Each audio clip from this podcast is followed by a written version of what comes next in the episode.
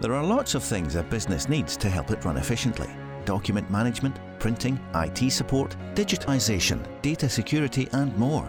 As a true managed service provider, Workflow Solutions can help with these and a wide range of other business needs, saving time and money for businesses across the UK. Help your workflow with Workflow Solutions, the work from anywhere experts. Visit workflo-solutions.co.uk.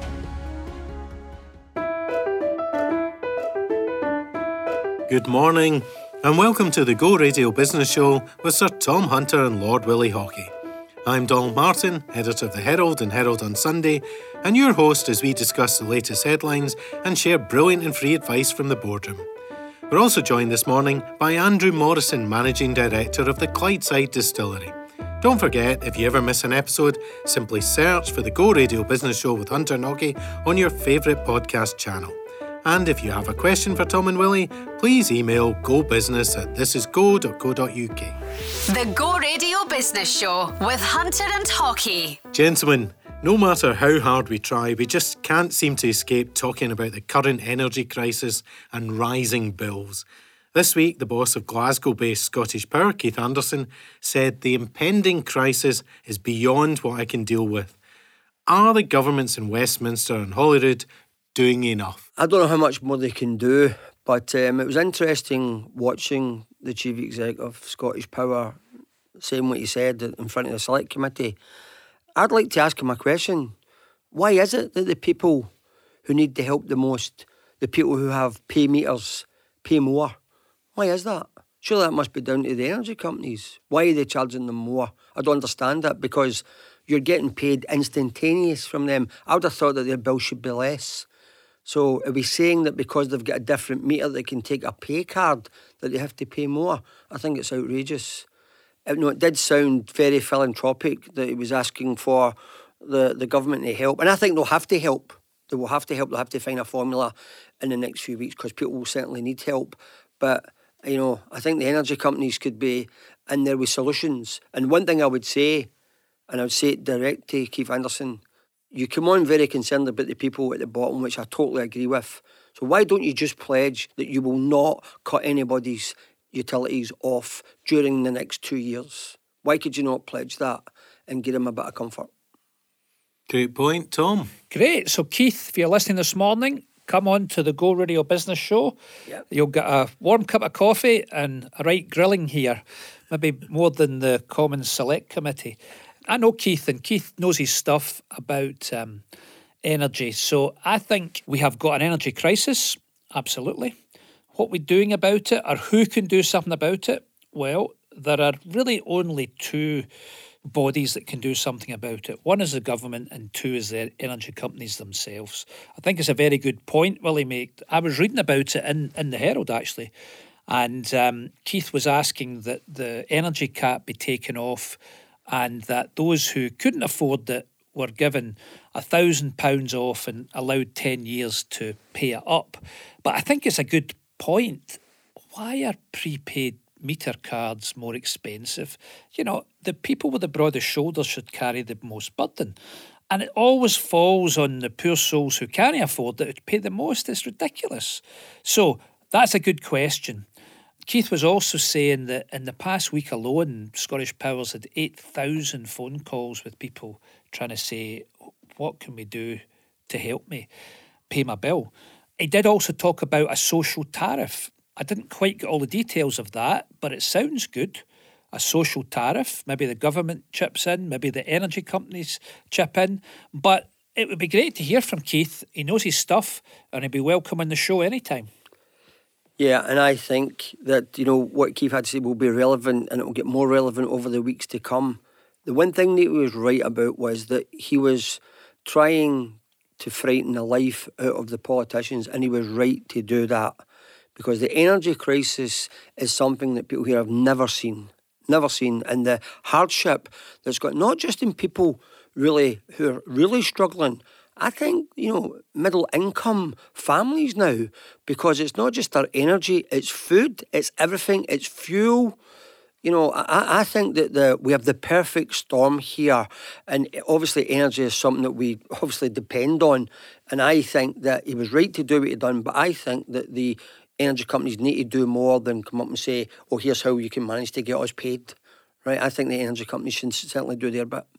Well, the stats are quite frightening. I think it was the boss of the Scottish gas owner Centrica, which are the UK's biggest supplier. They've seen a rise of 125,000 households in debt.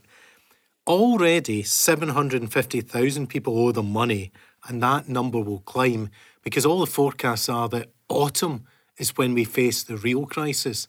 So, what can we do for people who can't actually afford to pay? Yeah, well, I think the first thing, as, as I say, there's only two bodies can really help. So I think I really like Willie's point. The energy companies have got to say no bona fide person should be cut off. You know, now it's very easy to sit here and say, right, we're going to work out who's in real distress and who's at it. I would say they shouldn't be cut off. That's the starting point. And that's the companies can do that. They could do that tomorrow, Willie. And then the second thing, I probably differ from Willie here. I probably think the energy crisis is transitory. I don't think these prices will stay at these levels for more than 12 to 18 months. And therefore, we need to help people through this. And therefore, maybe saying, okay, a thousand pound, pay it up over 10 years, you know, I think that sounds a decent solution to me. Really? No, to be clear, I'm also saying that this is a short term problem, but short term could be two to three years. Right? It's not going to last forever. So if you had 10 years to pay up, I think you could go over it. But I think one thing that everyone should take on board all these guys yesterday says that the climate at the moment, the financial crisis at the moment, and they used the term fuel poverty. All of the price increases are just putting people into poverty. Right, fuel's just one part of it, and what they're doing there is is try to put a, a you know put a shine a light on what they're doing to see if they can find a solution for their bit. The big big problem we've got here is we said when in the show in the past if 1% of an increase in your energy costs put 10,000 people below the line, in the poverty line, what's happening at the moment when it's running at 34%? In some cases, even higher. So, like Tom, I'm saying this could be a two or three year blip, but all the other things added to that at the moment, right? You know, with petrol, uh, with, with diesel, with food. Oh, I think we mentioned that a couple of weeks ago all the German food retailers this week have got together to make an announcement that all food by the 1st of May will increase by 20 to 50%. This is catastrophic. This is un- unbelievable. Uh, somebody said to me yesterday, I bought a bag of coffee. It was £16. I went to get it Monday, it was £24. Ooh. Right. That's just one example. Right. The same bag of coffee. So people are noticing. And again, people will be sitting in their houses at the end of the month and they'll be looking at statements for the bank saying, you know what, that will have to go. That's a luxury. We're not doing that. We're not doing that. We're not doing that. That's what people are going to be doing all over the country. And I'm talking about people who've maybe got a household income of between forty and fifty thousand pound a year. Well, one person who won't have to worry about what's in their bank account is the uh, outgoing boss of the Scottish National Investment Bank. Great exclusive in the Herald, but uh, she quit for personal reasons, left with immediate effect, and uh, was given her six months' notice. So we've got 117,000. Is that good use of public money, Tom? Well, the fact is, I don't know her con- her contract and her contractual obligations, but I wouldn't think Kate Forbes would get it wrong. I think if if um, you've got to trust these people that they're getting it right here. Therefore, if that's what she was contractually due, even if she left, if that, if that was in her contract, that's what you need to pay. I don't think Kate Forbes would be shelling out the money unless she had to. Well, most people who leave for personal reasons immediately don't get that kind of payoff. It's normally if they're. It, it depends what it says in their contract. Well, okay, right, Willie. no, here's exactly what happened. Okay? After all the glossy tributes, she said, they said no, personal reasons, blah, blah, blah. The bottom line is the lady wanted to quit and she handed in her notice. So in her contract, she obviously had six months working notice, and they says, "Thanks very much. You're not working it. Right, here's your money." That's exactly what happened. If, if it's not that, then there should be a steward's inquiry. Right, that's the only thing that could have happened here. Which which happens all the time in Yes, business, yes. Um, Donald. So yeah, it's not unusual. Yeah. No, no, no, no, no, no, no. This does not happen all the time in business. Anyone comes into my place and hands in their notice, they're leaving. Sorry, it never happens in Willie's business. No, no, it doesn't happen in Or- most. or in it doesn't- no, it doesn't. It doesn't happen in most businesses. What, what, what has caused the confusion here? I'm just too soft. Yeah, yeah. I'm no, writing no, no, this Tom, down, what- Willie. what- no, we have to be honest here. What, what um, is causing the confusion here is all the nice words around her departure. That's not what happened. Okay, so the government said this, she said that, and blah blah blah. Obviously, it'll be written in a contract. They can't say anything bad about whatever. But that's exactly what happened here. The lady was entitled to hand in her notice and say she was going to work six months, and he says, "Thanks very much. Clear your desk. Here's your check." And the secrecy around it didn't help. No, But- again. yeah. But moving on, the IMF has warned that the UK will have the slowest growth of all the G7 nations in 2023, kind of undermining Boris's claim that we had the biggest bounce in the group. How concerned should we be, Willie? Very, very. Because what we've done is, in a matter of months, right, we have went from, as Boris and the Tories would tell you quite rightly, that we were the largest performing unit in, in the EU, or the, you know, part of the right? Now we're the worst. Right. So you have to see yourself, how has that happened?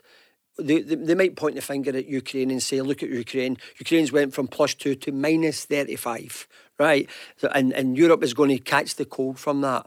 I'm saying that this is what we've been saying in this programme for months. Months.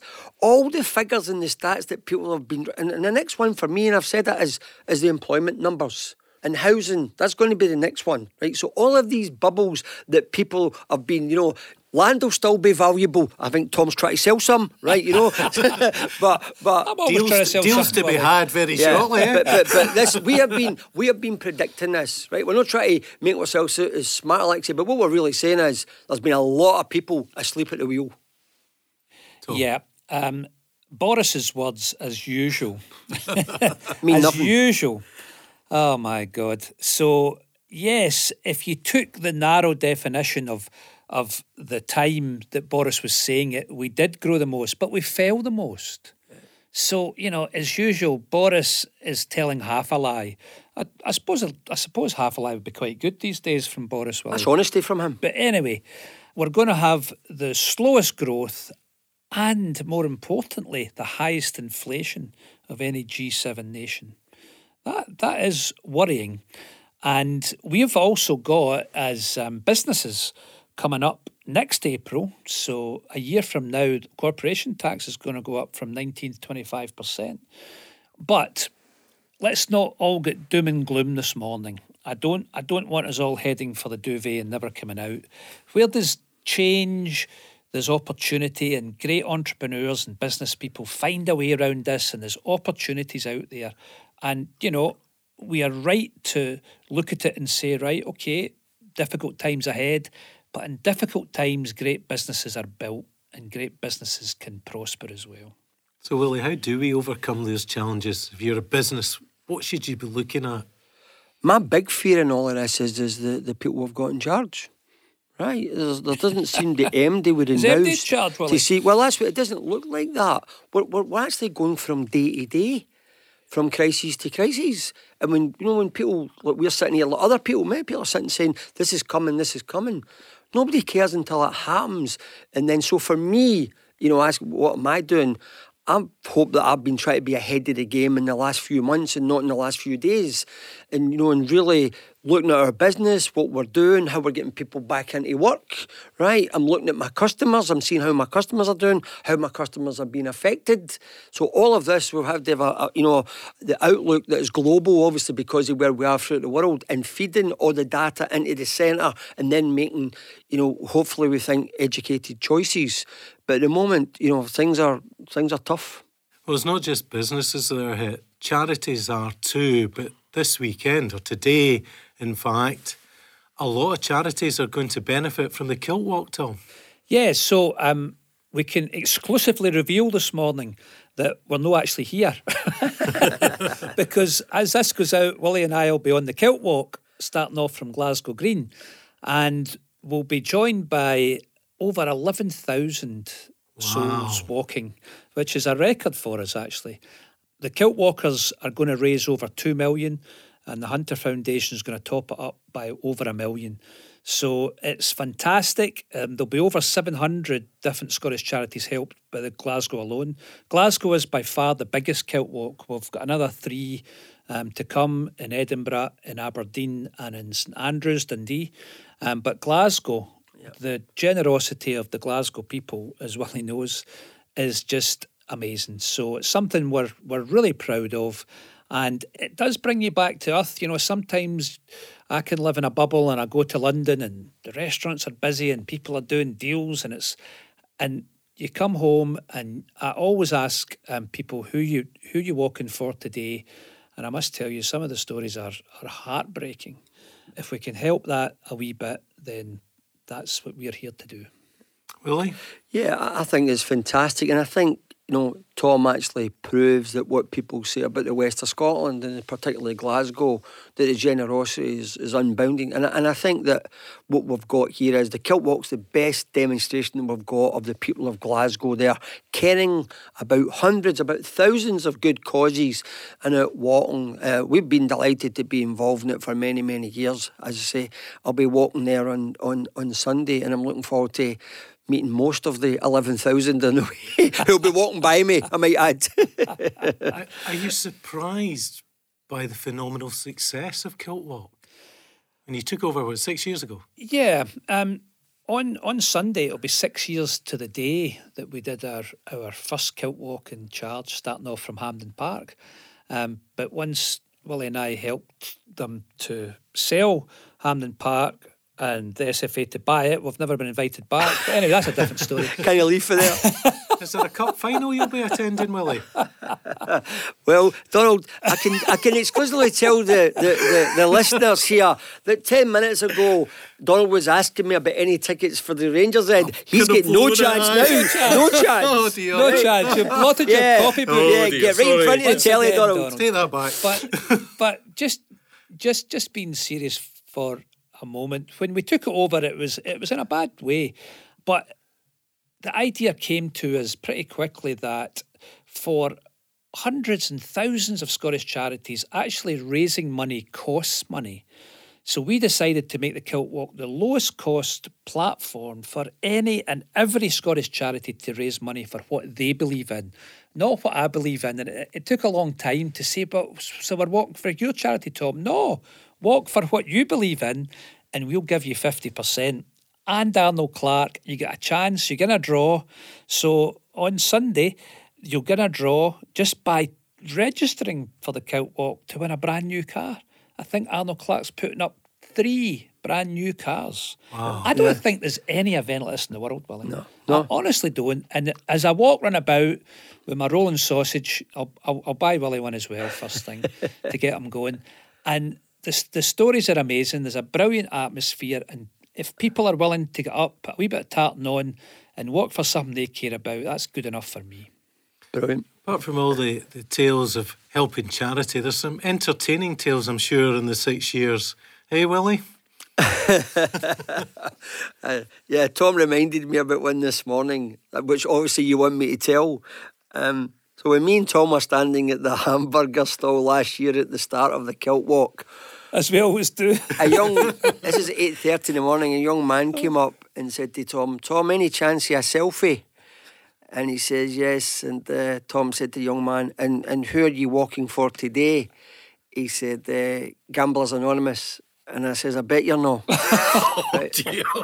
uh, oh, dear. Well, they will get cancelled. Yeah, but the, the young man took it in, in, in good good humour and says, You're right, Willie. I'm going to take a detour so I don't go past those three casinos in the way to the tall ship. well, hopefully today will go really well and lots of money will be Thanks, raised. Donald. Thank Brilliant. You. Coming up after the break, we'll be talking to Andrew Morrison, Managing Director of the Clydeside Distillery. Don't forget, if you want to join the boardroom, you can put your questions to Tom and Willie by emailing gobusiness at thisisgo.co.uk.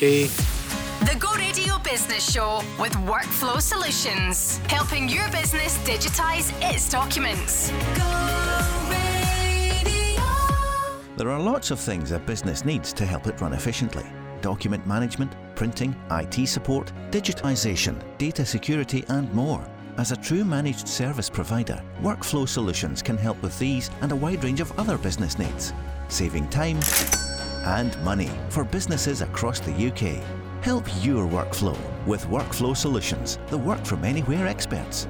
Visit workflo-solutions.co.uk. The Go Radio Business Show with Hunter and Haughey. Welcome back.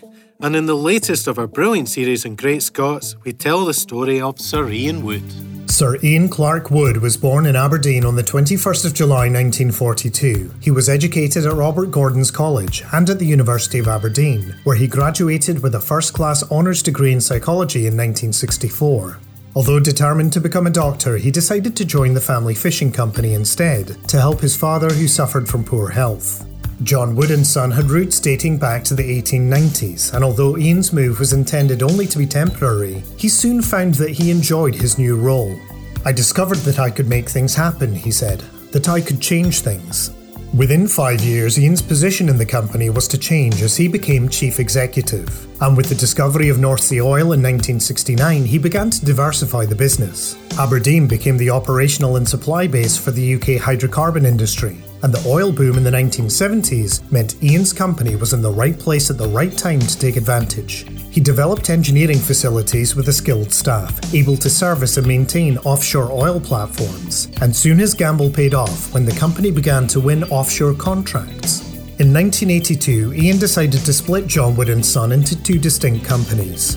JW Holdings became the largest fishing company in Scotland, and the John Wood Group would focus on engineering, oil field logistics and supplies, and drilling services. By the end of that year, the John Wood Group announced a turnover of £59 million. The business continued to grow during the 1980s, and by the 1990s, the John Wood Group had expanded its oil and gas activities internationally. By 2000, its annual revenues exceeded $1 billion for the first time, and two years later, the group was floated on the London Stock Exchange. By the time Sir Ian stepped down as chairman more than 40 years after giving up on his dream of becoming a doctor, the Wood Group had a presence in 50 different countries and over 60,000 employees. As of 2022, his net worth is estimated to be over £1.7 billion, making him one of Scotland's richest people. He still lives in Aberdeen, and although he remains chairman of JW Holdings, he devotes much of his energy to the Wood Foundation, a philanthropic organisation whose work includes developing young people across Scotland. A fantastic individual you both know well. Yep, um, Ian's a good pal of mine, and um, it's a fantastic um, story to build a oil and gas global business from Aberdeen. Is it? It reminds me of of the stories of people from the old days, Willie. You know, this pioneering spirit of saying Scots went out in the world and punched above their weight. But Ian and his family are signatories of the Giving Pledge, along with Anne Gloag and myself and Marion. Um, so Scots are punching above their weight again in the philanthropic states. So I'm delighted to hear about Ian Wood on this and more power to his elbow. Yeah, it was a fantastic story, and uh, I had the pleasure of serving with Ian in, in, the in the Wood Commission for, for a number of years. But uh, this is a perfect example of Scots being nimble and fast on their feet. You know, there's a business he's inherited with his dad, fishing. You know, big big business was say the largest in Scotland. But the minute that an opportunity came available in the North Sea, he pounced on it. And this is what Scots do. This is what, you know, we've had a line of people on this for weeks and weeks now, and this is another great example. But the business has flourished and grown and grown and grown. And and I believe now that, you know, Ian's sons are entrepreneurial, they're in different sectors, but again, they're ploughing stuff back into the economy, they're employing people, which is absolutely fantastic. But um, it's absolutely wonderful, and uh, no one deserves more to be on the Great Scots than Ian Woods.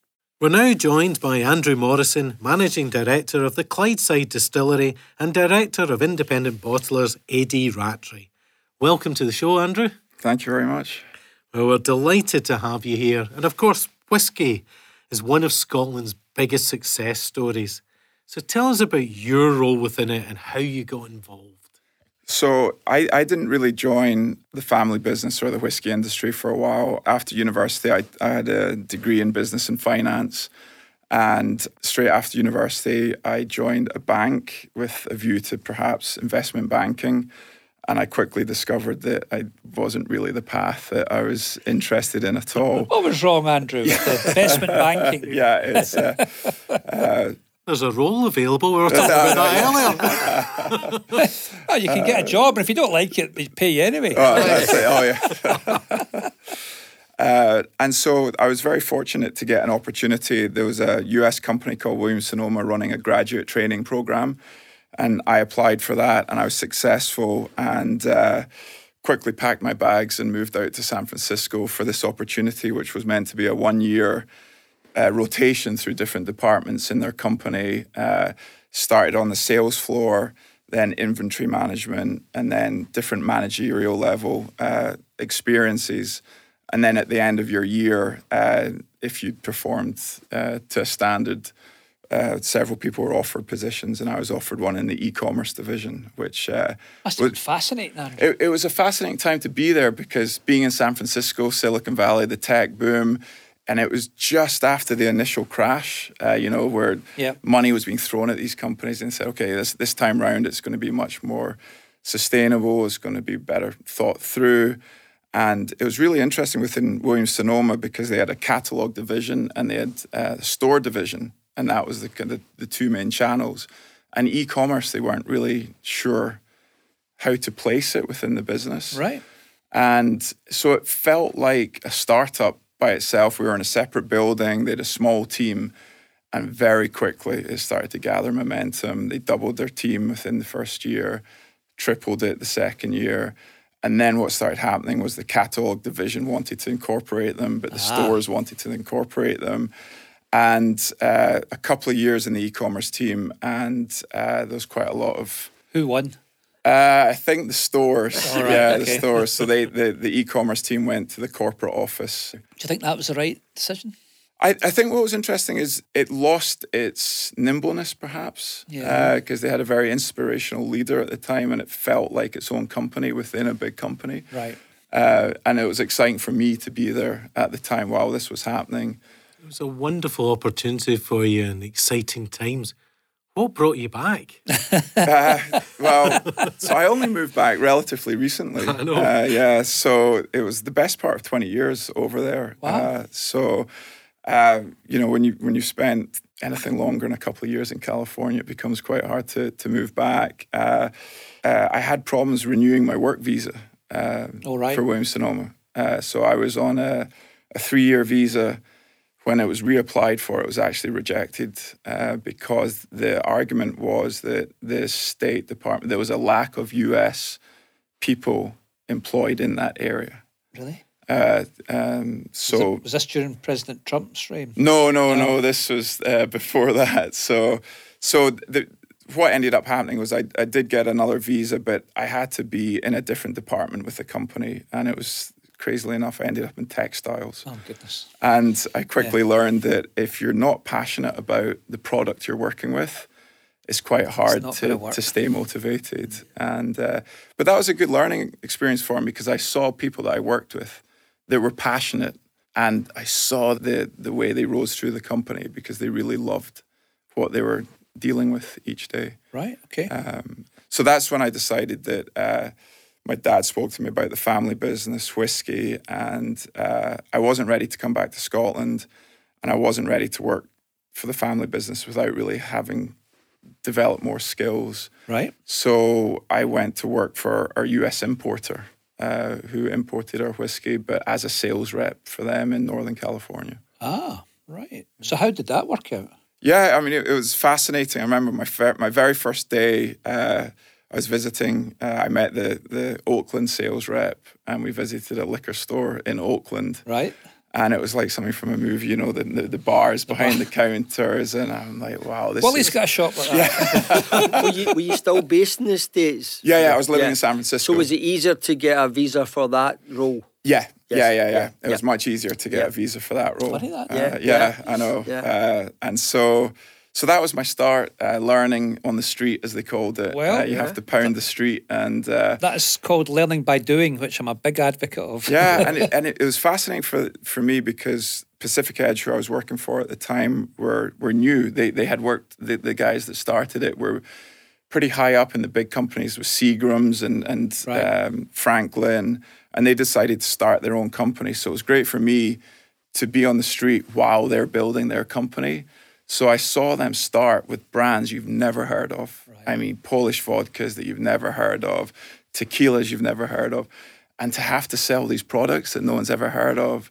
That's a tough. Uh, it's it was a tough, gig. It really that. was a tough gig. Uh, but then I saw they picked up a couple of decent brands and they found their niche and they went from strength to strength to strength. And it's made your job so much easier going in there with like a Springbank as a whiskey or Yep.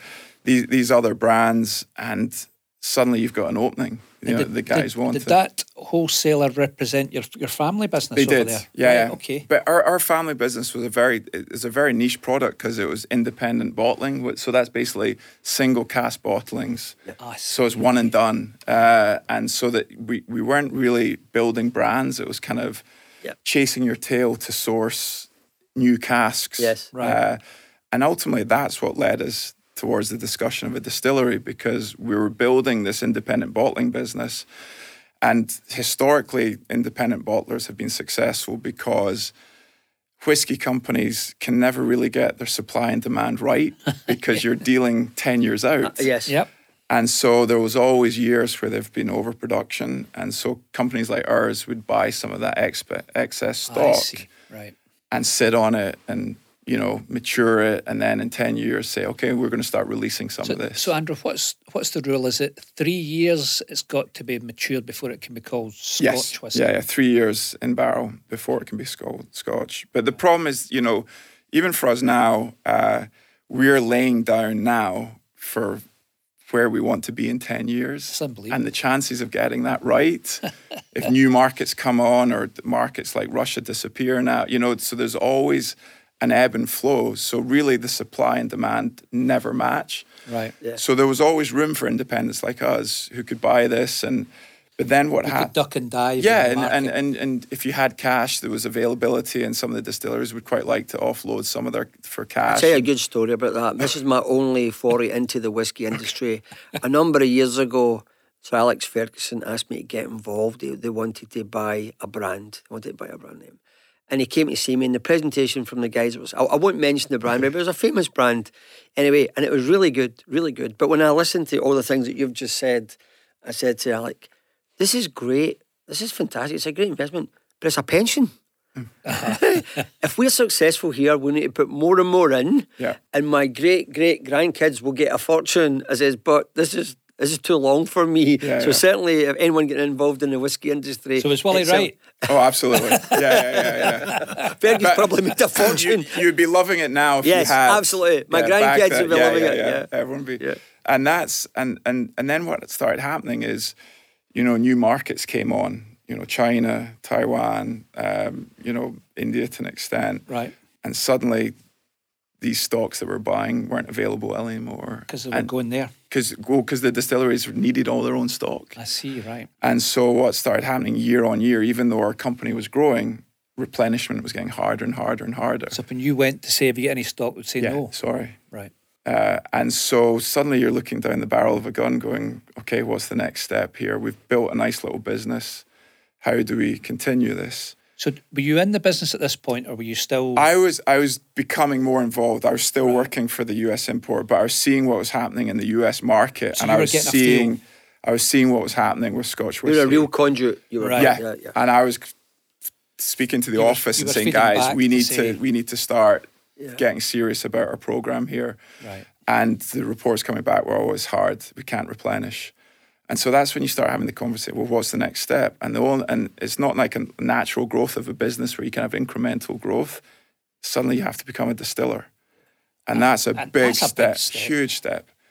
Uh, because not only do you have to build a distillery, but like you said, you've got to start laying down stock every year that you're not going to see any return for And 10 years. I can't remember, but you'll know about new distilleries in Scotland. There, there wasn't any for a great long deal time. of time. Yeah, yeah, yeah. And then were you one of the first to? I think we were the, the, the early part of the trend. We were certainly the first city centre, that which was quite unique because we did look at other locations. Where's your site?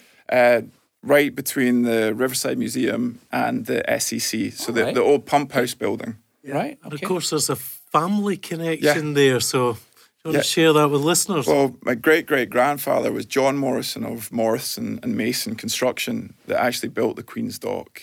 Uh, and that's where we're located. And that's they- where you are. Yeah. Right. Okay. Uh, and so, and they also, uh, the, the construction firm Morrison Mason, they did the gravity system from Loch Katrine to supply Glasgow with its town's water.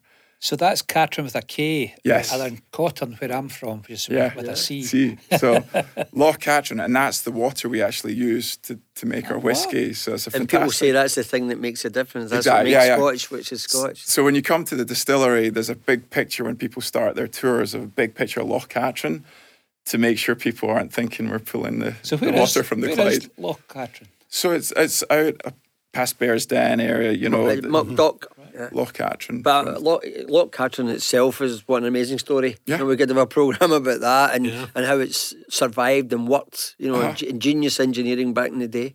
Yeah. Some of the finest water in the world. Is that right? I, I think it's, I read a few weeks ago that someone sampled five bottles of bottled water and it never came Cool, to the that right? quality of the water from Loch Katrine. yeah, it wouldn't surprise me. I won't name them.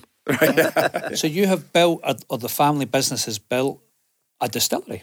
Yes, so we we um, we purchased, uh, and that was kind of interesting as well. We we we came close to de- doing a deal outside of Glasgow, and it fell through at the last minute, and it involved a landlord, Right. and it was a bit of a lesson to us that actually uh, Be master of your own destiny. Yes, uh, and so when we were looking at sites, uh, we we we decided we wanted to do something in Glasgow. We've got great family uh, history in Glasgow. It's where I grew up, um, and like I say, Morrison and Mason, my dad, my grandfather, and so whiskey was always viewed as you know the Highlands and the Glens, and we thought this is a quite a unique chance to do something quite unique in Glasgow, tie it into whiskey tourism. Uh, and so we found the pump house building, which was built in 1877, and that actually controlled the swing bridge for access to the Queen's Dock. All right. Uh, so, you know, tobacco, rum, sugar, all these great exports.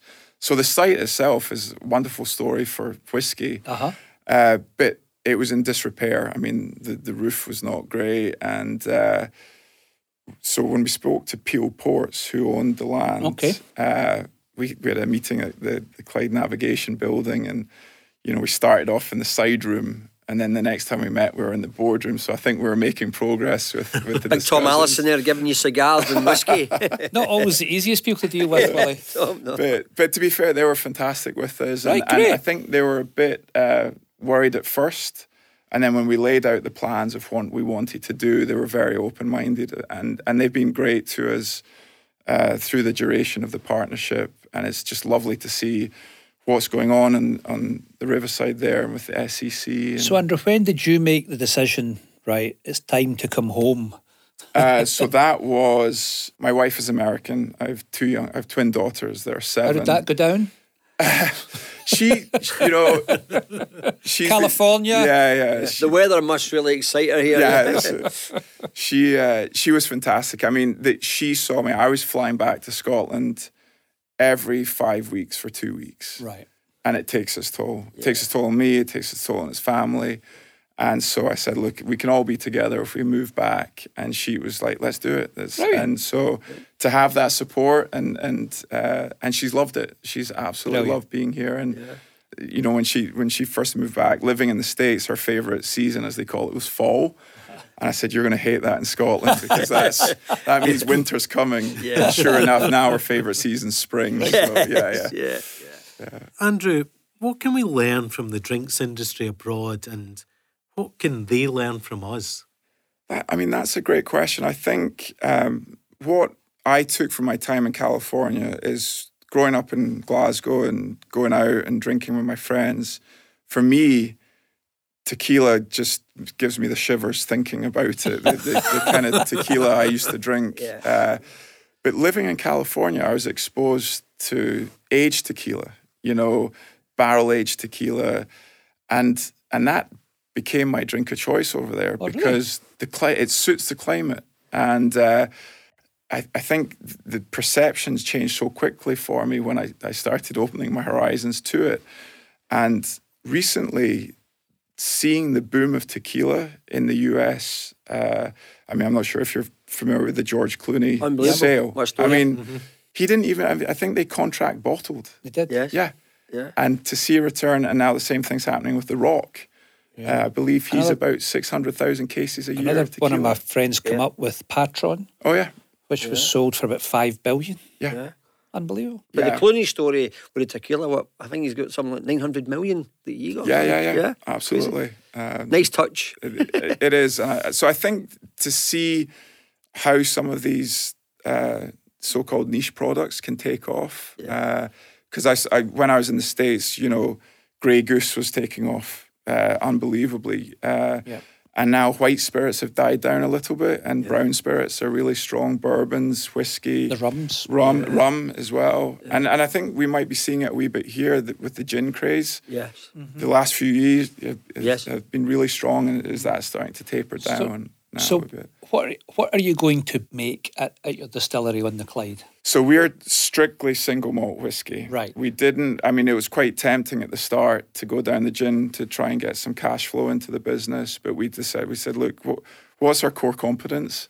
What do we know how to sell? And it's single malt whiskey. That's what you know. Four generations in the industry, So, you've, uh, so you've got to lay it down for three years to start at with? least. Yeah, yeah, yeah. At least yeah. before you can sell it? Before you can sell it. That, that's some business, Willie. Well, e- especially because part of the model was we've got we're doing this in Glasgow. We're going to get some tourism through, and that's Right. going to help with the cash.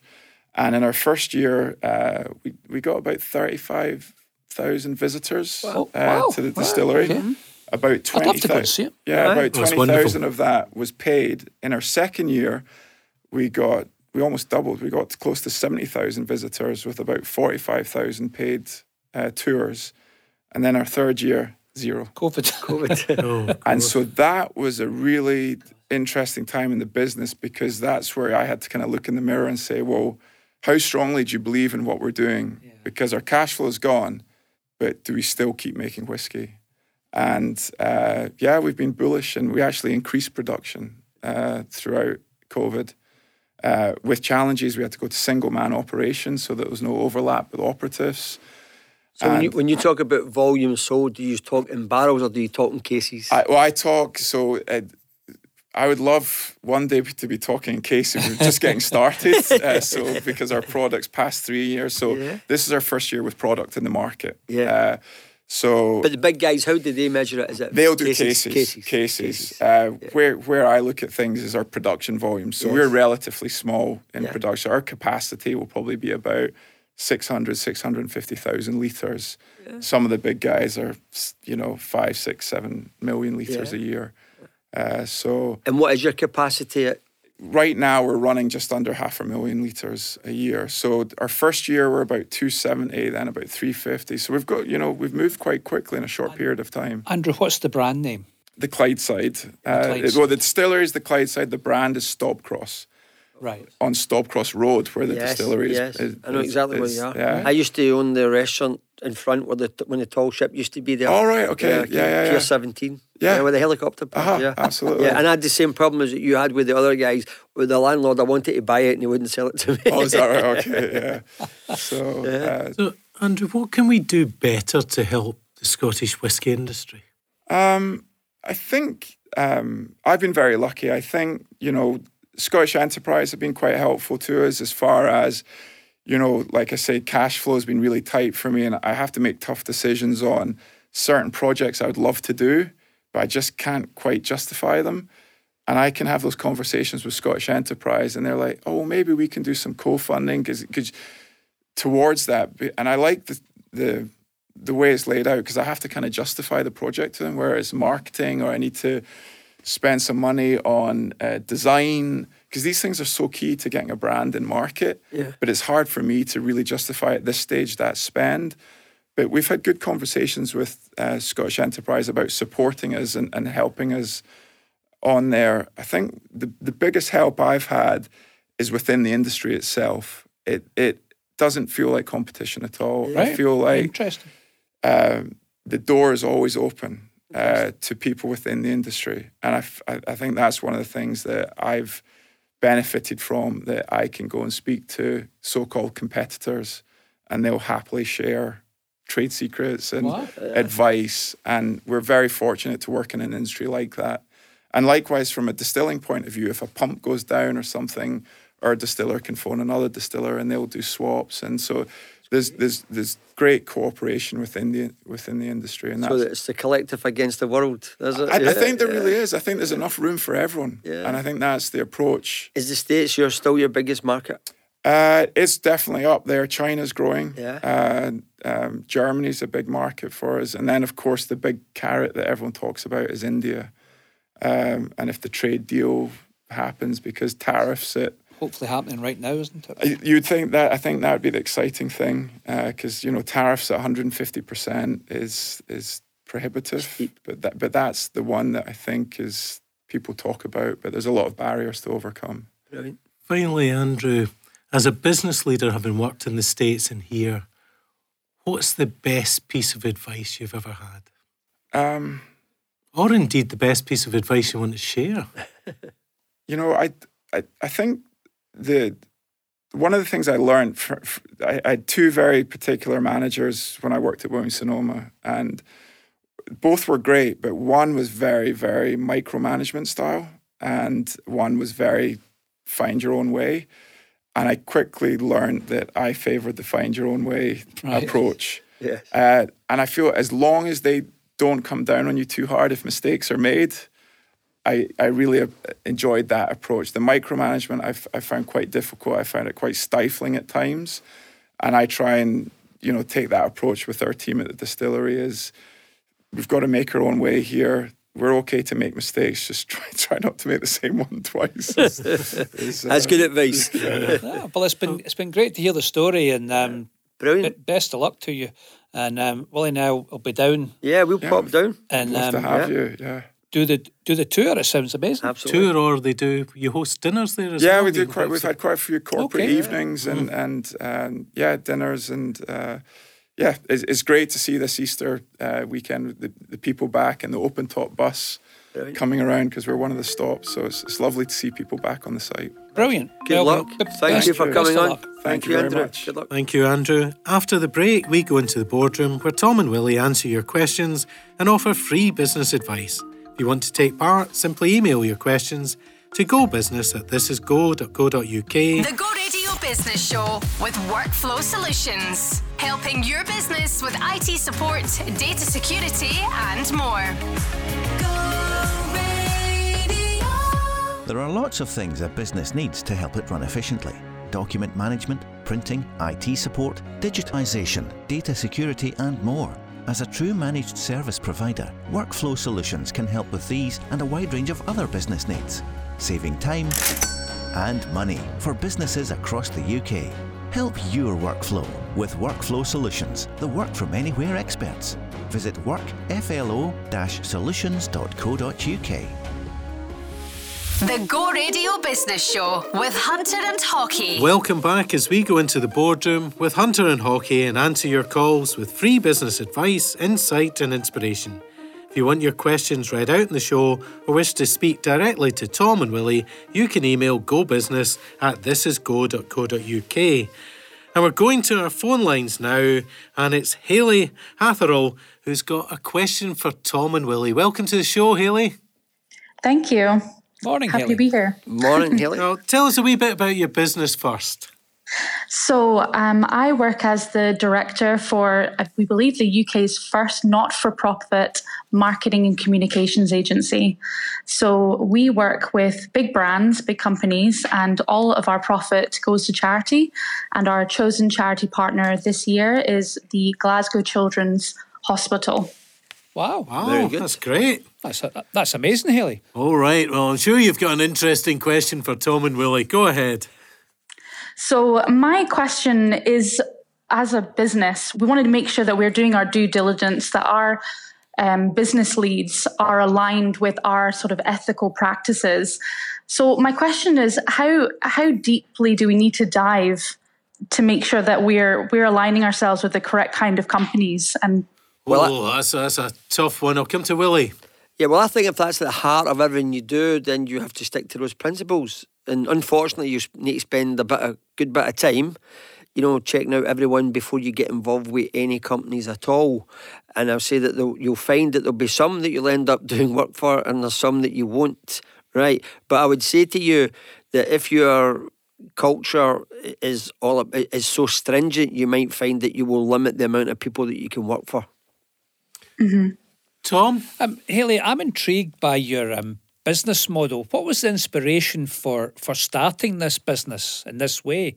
Uh, so my business partner, and I um, we we basically wanted to not be sort of beholden within the the stringent, I guess, fences of uh, B Corp and being able to be a charity. It meant that we could pick and choose who we wanted to give our profits to. So the idea is this year we're giving it to um, the Glasgow Children's Hospital, and next year at our AGM we'll be choosing a new charity partner.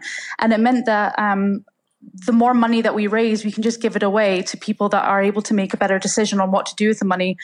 So, working with big brands meant that we could make as much profit as possible. So, that was the kind of reasoning behind it. Wow, I mean, it's, it's a really inspirational idea. So good luck. I mean, I, I agree with Willie here.